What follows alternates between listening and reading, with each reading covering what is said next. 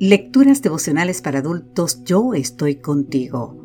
Cortesía del Departamento de Comunicaciones de la Iglesia Adventista del Séptimo Día Gascue, en Santo Domingo, capital de la República Dominicana.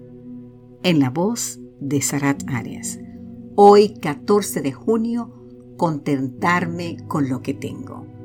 El libro de Filipenses, capítulo 4, versículo 11, nos dice: He aprendido a contentarme con lo que tengo. Nos cuenta que Justin Montoya trabaja como niñera en la ciudad de Los Ángeles, Estados Unidos. Hace un tiempo ella le comentó a Alana Semuels, una periodista que escribe para The Atlantic, que había comprado un reloj inteligente que probablemente nunca usará. Un segundo Kindle porque le preocupaba que su dispositivo de lectura muy pronto dejara de funcionar. Un calentador eléctrico que no necesitaba y un par de audífonos inalámbricos para oír música mientras carga su iPhone. De acuerdo con la Agencia de Análisis Económico, solo en Estados Unidos cada año se gastan miles de millones de dólares en relojes, equipajes, teléfonos y otros aparatos electrónicos que la gente admite no necesitar.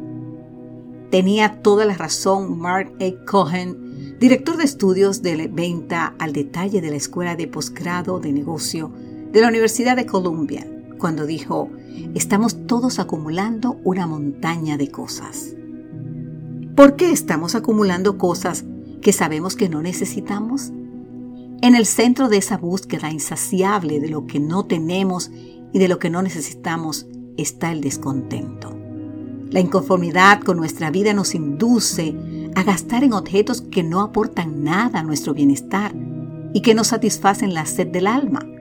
Si de verdad queremos evitar caer en la vorágine consumista que impera en nuestra época y que ha llevado a muchos a la bancarrota, nos convendría prestar atención al ejemplo del apóstol Pablo en Filipenses 4:11. He aprendido a contentarme con lo que tengo. La palabra traducida como contentarme en el mundo griego se usaba para describir a la persona que a través de la disciplina se había independizado de las circunstancias externas. La nueva versión de la Biblia Internacional la traduce con las palabras: he aprendido a estar satisfecho.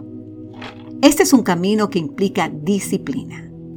Pablo comprendió que su felicidad no dependía de lo externo, de lo mucho o poco que pudiese obtener. Aprendió a estar contento con lo que tuviese, porque el secreto de su gozo radicaba en tener a Cristo. En ese contexto que aparece la famosa declaración de Filipenses 4:13, a todo puedo hacerle frente gracias a Cristo que me fortalece. Que el Señor nos ayude, querido amigo, querida amiga, a no especializarnos en acumular montañas de cosas que no necesitamos, sino, ¿sabes qué?, en contentarnos con lo que tenemos. Que Dios hoy te bendiga en gran manera. Amén.